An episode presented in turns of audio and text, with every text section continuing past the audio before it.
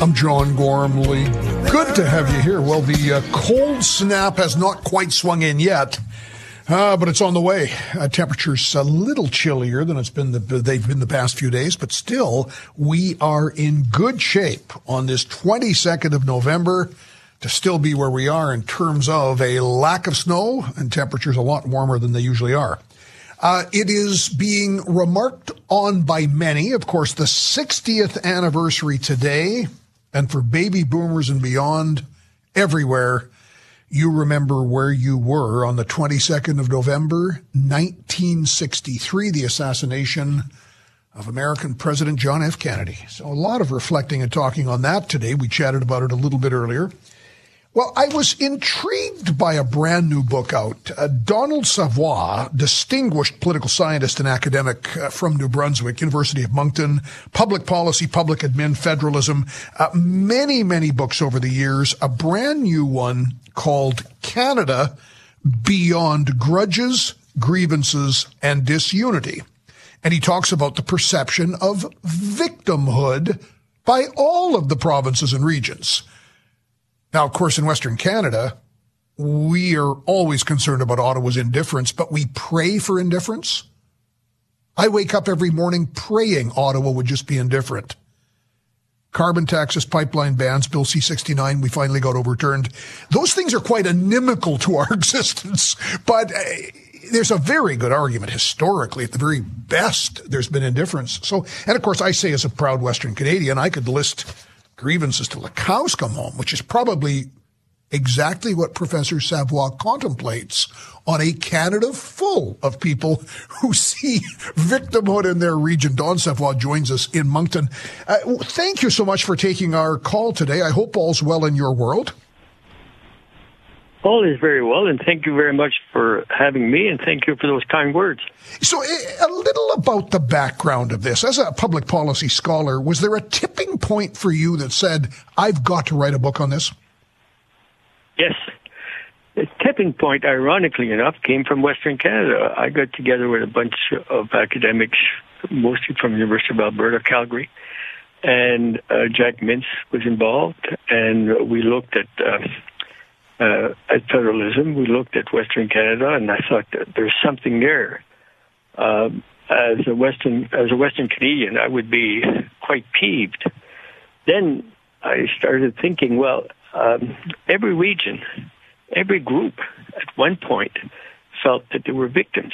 I start with me as an Acadian. For a long time, I thought we were victims, still are.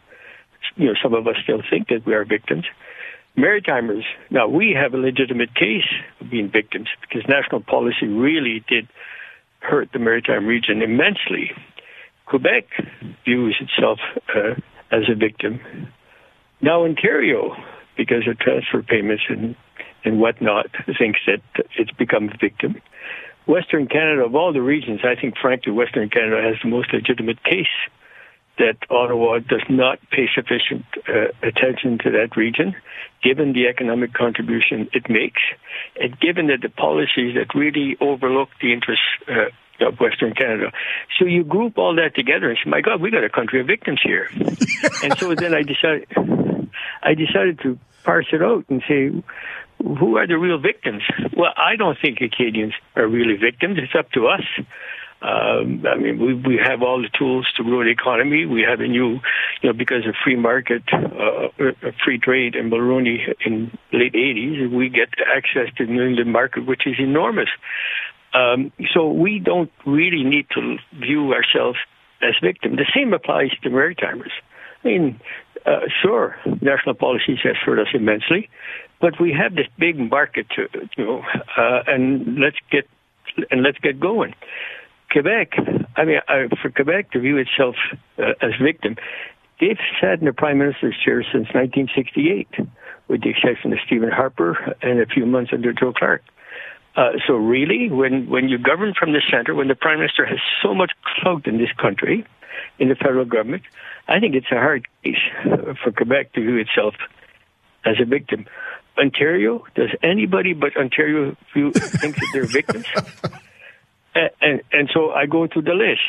Now, when I come to Western Canada, honestly, um, I think Ottawa has not given proper due to Western Canada. I heard you when you said you wake up in the morning, you hope that uh, Ottawa is not listening. Well, uh, on that point, I think Ottawa needs to listen. I think Western Canada has a legitimate beef, and it needs to be attended to. And our national, our national uh, policies, national uh, institutions are, are are built in such a way it's very difficult for them to accommodate the interests of Western Canada. Uh, and so that's where the book goes. So, so in just our representative system of government, I mean, rep by pop, uh, obviously, while Alberta swings a, a, greater weight, Saskatchewan still, you know, only 3% of the, the country's population. So, I mean, even politically, we tend to say, well, you're going to have a natural pull to the center in Ontario and Quebec. Oh, it's been like that. Look, this country was was written, was born, was given life by Ontario and Quebec for Ontario and Quebec's interests. Right.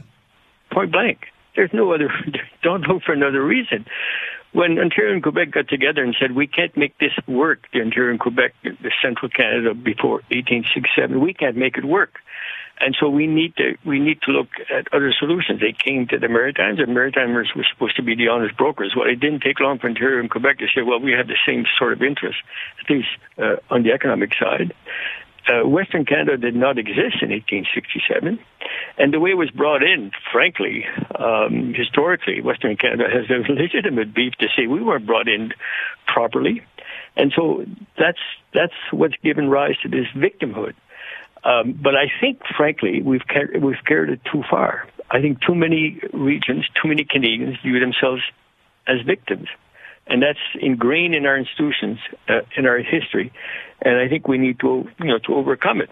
I don't think Maritimers should view themselves, you know, as victims. I don't think Quebec can view itself. If you run the country for 30, 40 years, how can you view yourself as a victim.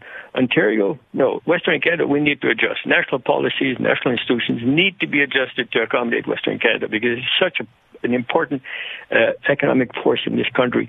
If we don't pay attention to it, if we don't deal with that problem, we could lose Western Canada. If we lose Western Canada, we lose Canada the great New Brunswick scholar Donald Savoie. The new book is called Canada Beyond Grudges, Grievance, and Disunity. You point out that unlike a place here, south of here, born of revolution, and revolutions force elites to change and create new institutions, Canada wasn't born this way, so we have a, a series of compromises. So is it possible to compromise our way into doing a better job of accommodating Western Canada? We have to we don't have a choice because we really can't uh, amend uh, our constitution. It's too rigid. People say we should abolish the Senate. Good luck. You're going to get 10 provinces. You're, get, you're going to get PEI to abolish the Senate. Not a chance. So we have to find a way to accommodate. And uh, the person who sits in the Prime Minister's office has powerful, a very powerful say. And I think the national government can be adjusted to correspond to the interests of Western Canada. And it the next prime minister or future prime minister, future prime minister, sorry, need to think about that because the institutions that we have, we imported it you know, from England. We didn't want to change. We saw what was going on uh, sort of the border. There was a civil war raging, and people who designed the Constitution says, "Geez, we we don't want sort of regionalism to get out of hand." So that's why it was structured in such a way, such a way that Ontario and Quebec dominate everything at all time. And so that's what we need to adjust. And I'm going to repeat myself. Only the Prime Minister now has the clout to say, this is important. This is important for Canada. We need to find a way to adjust so that Western Canada is part of the family uh, in a way that has not been for the past hundred and some years. May we hope. Don, it's uh, always great hearing your insight. Thank you so much for the new book and uh, all the best. Thank you very much for having me. Appreciate it. Professor Donald Savoie in Moncton. The new book is Canada Beyond Grudges, Grievances, and Disunity.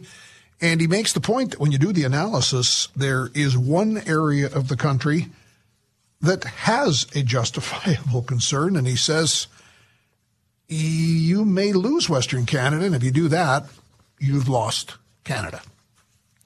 I'm John Gormley. This is 650 CKOM and 980 CJME.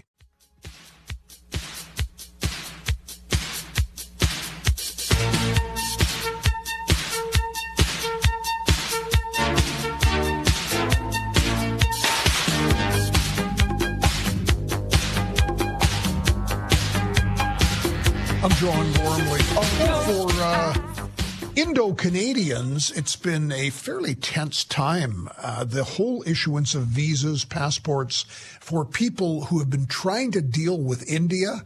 Uh, you remember after the Canadian Prime Minister made that allegation and Canada India relations hit the skids a couple of months ago, India had closed a number of consular services on passports and visas to Canada and Canadians. Uh, announcing today they've lifted that. So people who are looking for visas to be processed, Indian passports and the like, uh, all is back on. But probably they're not saying this in India. But much like the backlogs we had after the pandemic, when you had things closed down, you've got backlogs created. So hopefully that's not going to cause too much of a problem. That story coming out of the Indian embassy this morning.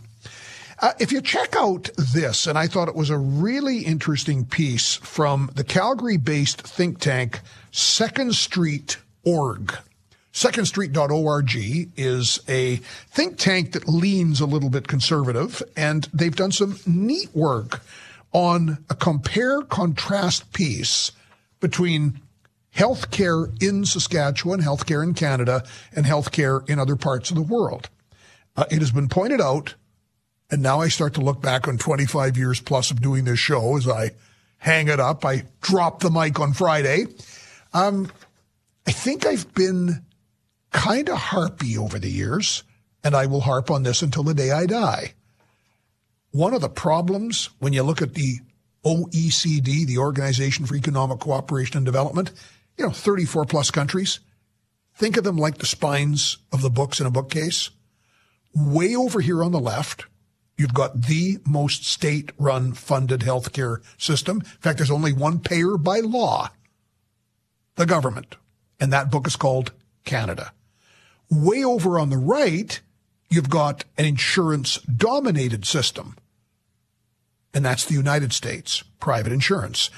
Sadly, those two are the outliers in the OECD.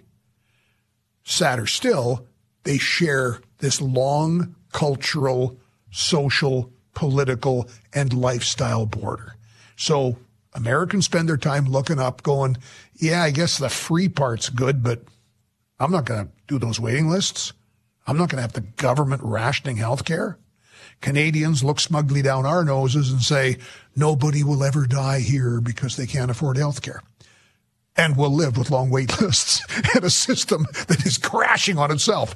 So Sweden is the latest one that secondstreet.org uh, has looked at. And they've been pulling data that when you look at people dying on surgical wait lists, 14,000 people nationwide, 343 in Saskatchewan. And this thing that began back here in the 1940s when hospital insurance became government provided, then in 62, Care outside of hospitals became government provided. Same guy did both things, guy named Tommy Douglas. The system is starting to fall over on itself.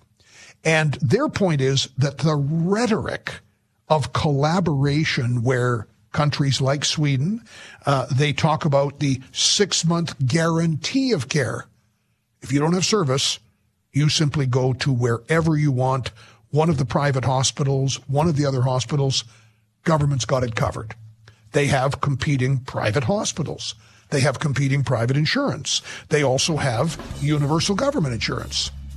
And the system is able, for example, the government will have hospitals run by private companies. And the private companies subcontract other private companies, and it's all about the most efficient use of the government dollars that pay for health care. Gosh, imagine that. So a good piece. Saskatchewan can learn some healthcare lessons from Sweden. Op-ed piece by my buddy Dom Lusick uh, with secondstreet.org. Keep it up. And I think there's a brand new generation of Canadians who understand and live disruption, and they're getting ready, long overdue, to disrupt a health system that we know could run so much better.